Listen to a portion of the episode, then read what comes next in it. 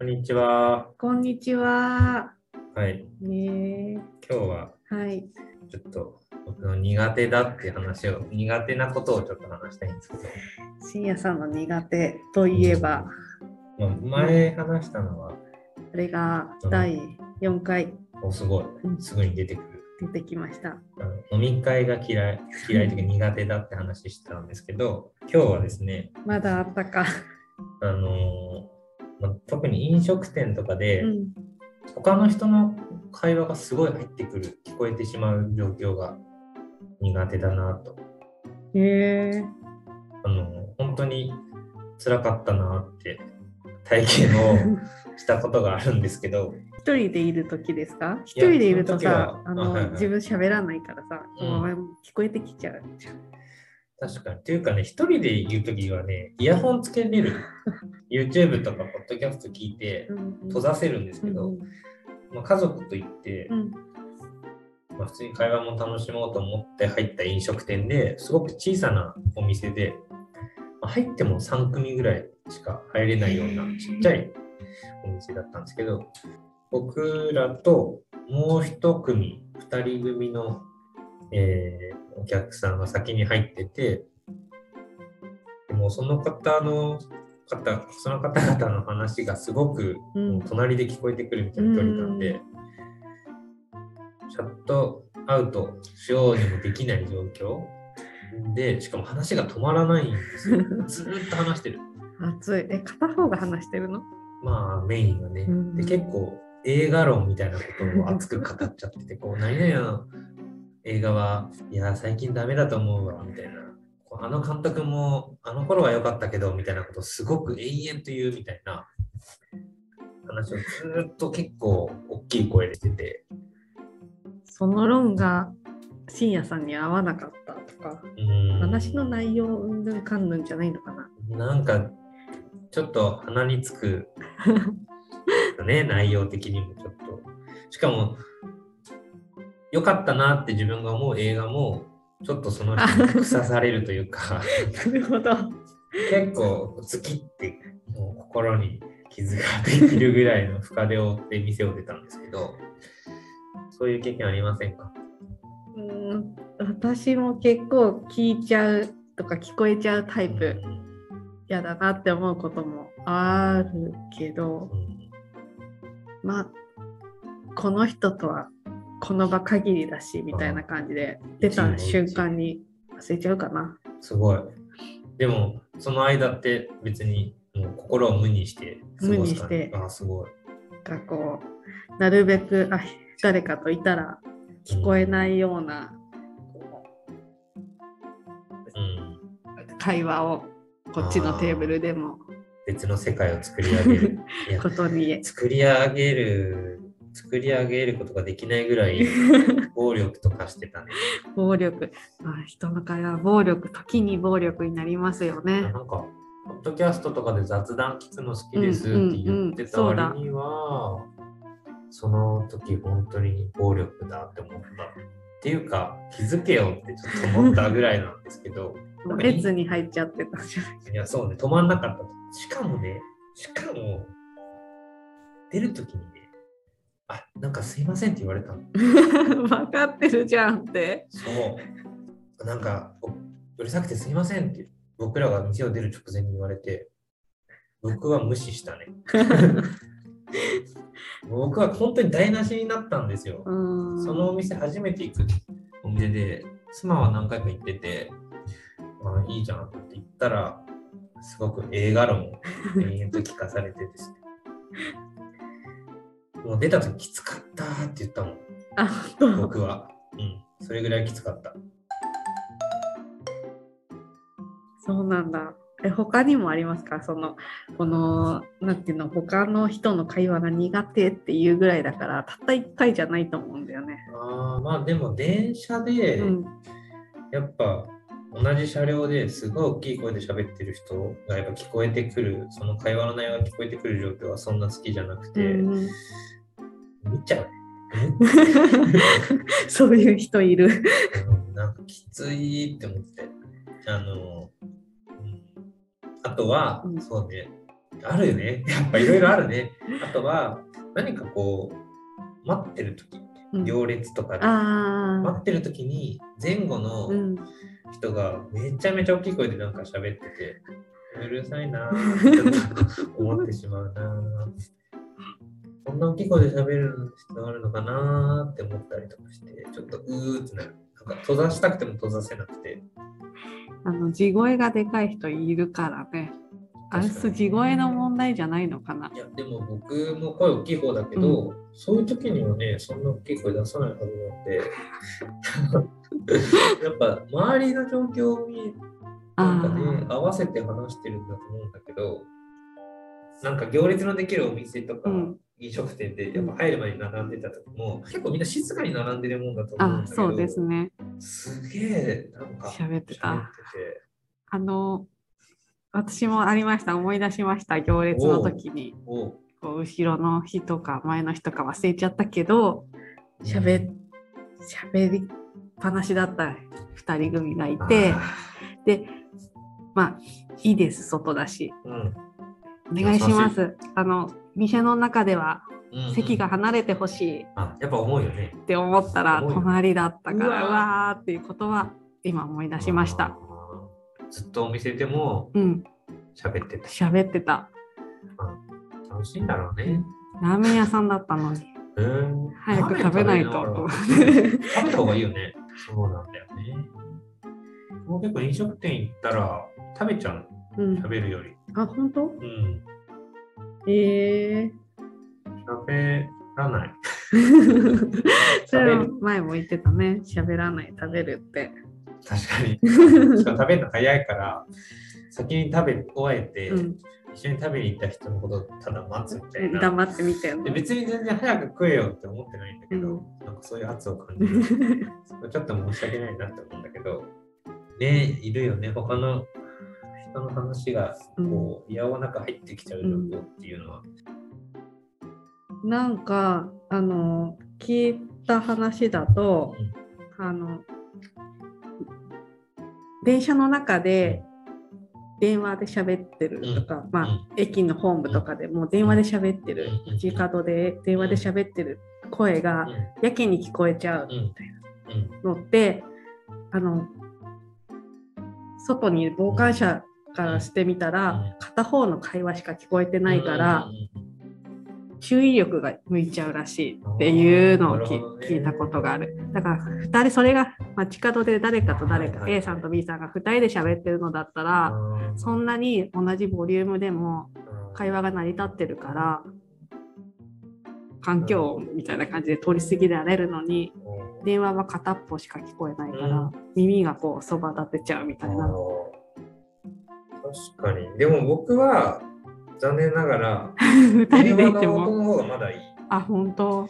なんか会話が成立して、コミュニケーションが成立してる別の会話を強制的に聞かされるのが嫌いなのかな。でも、ポッドキャストはそうじゃないんだよね。やっぱ聞き、なんあなんだろう、ね。自分でアクションしてるからかな、再生ボタンを押すって。なんかね、今その話聞いててうん思い出したんだけど、大学受験の頃かな、なんかの評論文に載ってたうんのを今ふと思い出したんだけど、うん電車内で電話かな、電話だったかな、そういえば会話を聞いて嫌だってうん。他の人がうん。嫌だって思うのは、なんだろう、他人、他者としてもカウントされてないというか、あー普通普通は聞かれたくない、聞かす、聞聞かすべきでもないような、本当だったら配慮が必要なものを、全くそれをこう考えず、だらだら喋り続けているっていう状況が、まあ関係ない僕らからすると、その人にとって他者ともカウントされてないうん。状態がすごくこう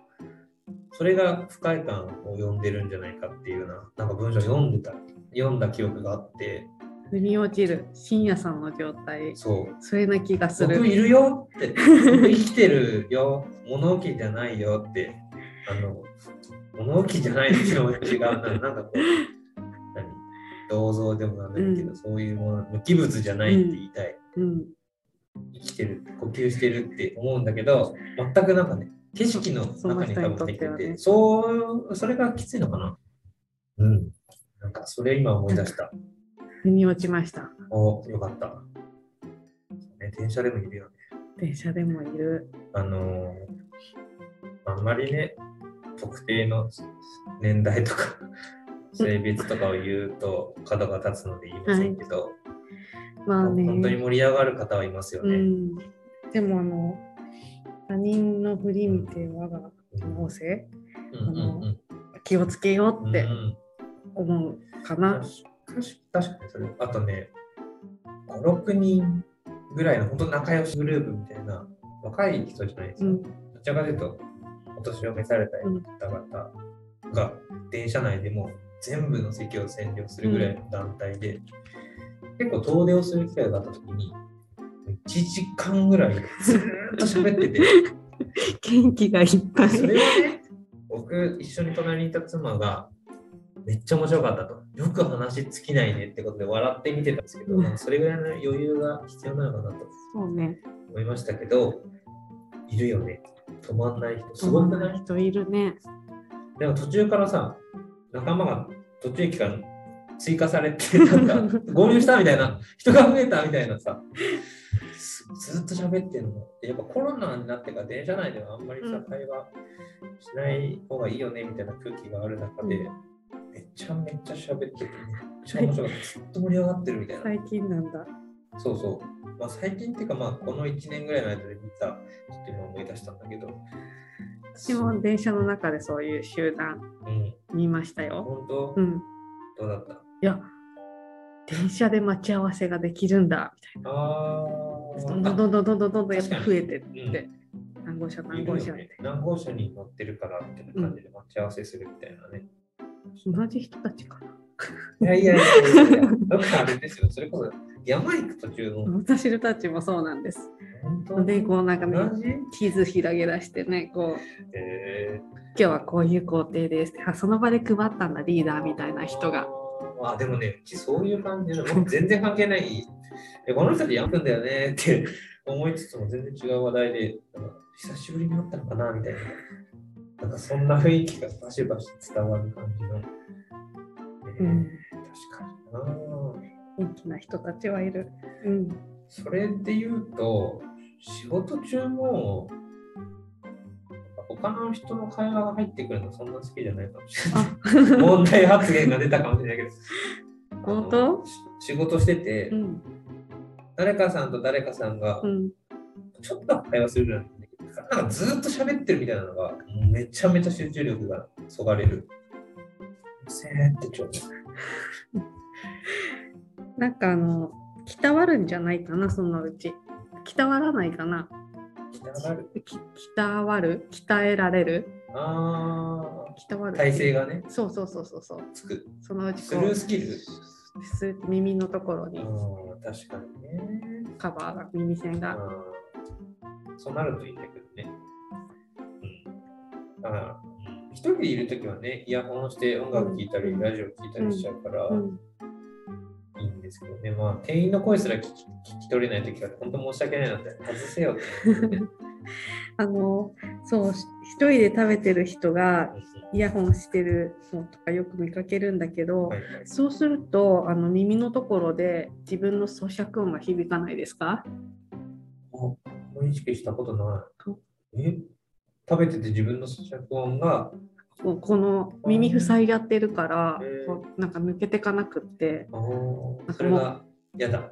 嫌だからあの食べてる時は聞けないうんかどうしてもなんか今聞かないといけないものとかがあったりすると片。耳だけとかにして。咀嚼音をどうにか軽減させようとしてる。あじゃあ大丈夫な人もいるんだね。それは全然気にならなかった。あそうなんですね。なんか今この問題を、問題だと思ってるんですけど、この問題をやっぱ考えてて、はい。あの過去に飲み会が苦手ですって話したっていうのを思い出すと、はい飲み会もそれに近いようん、多分そうね。似たようなやっぱ流れを感じる。強制的に、ね、他の人同士が話してるのを隣で聞き続けなきゃいけない。で、なんかみんなで一緒に聞いてるような雰囲気を出しつつも、会話が成立してるのは2人だけとか、っていうこの謎の空間があったりするじゃん。ありますね。ちょっと耳傾けてないと失礼みたいな。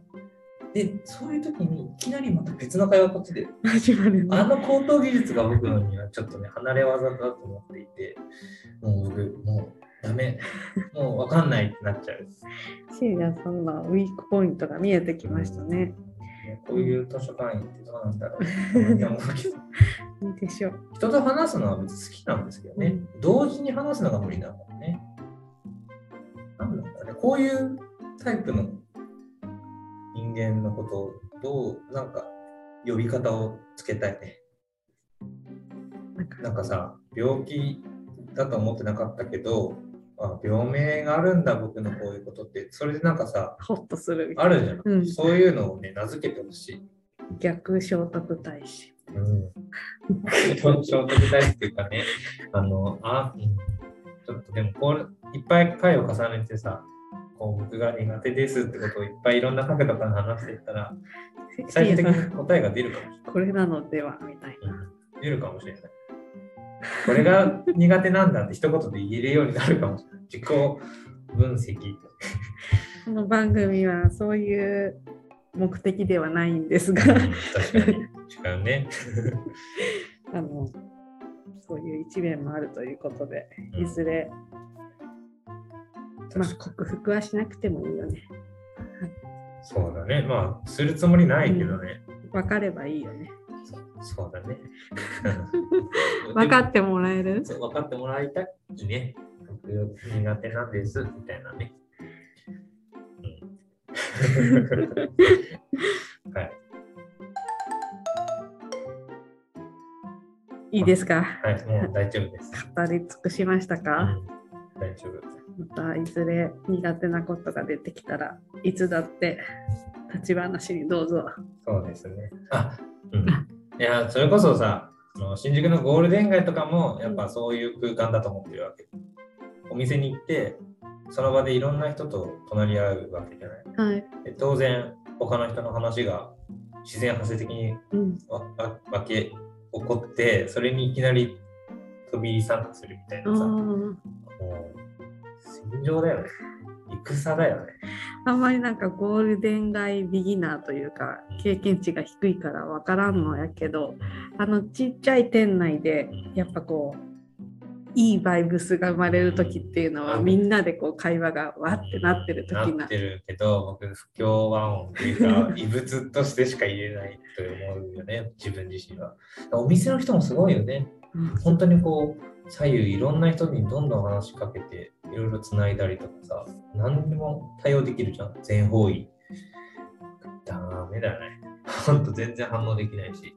じゃあ、そういう僕の苦手なことをお話しする回でした。あれ、聞いてくれてありがとうございました。はいありがとうございました。